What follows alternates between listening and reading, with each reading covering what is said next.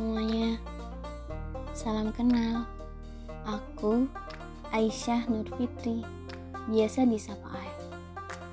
Aku mau cerita sedikit nih tentang pengalamanku yang masih cetek banget di dunia menulis.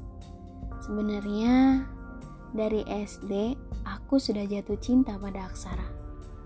Hampir semua pelajaran bahasa aku sikat, kecuali bahasa Inggris karena lidahku asli Prancis perapatan Ciamis.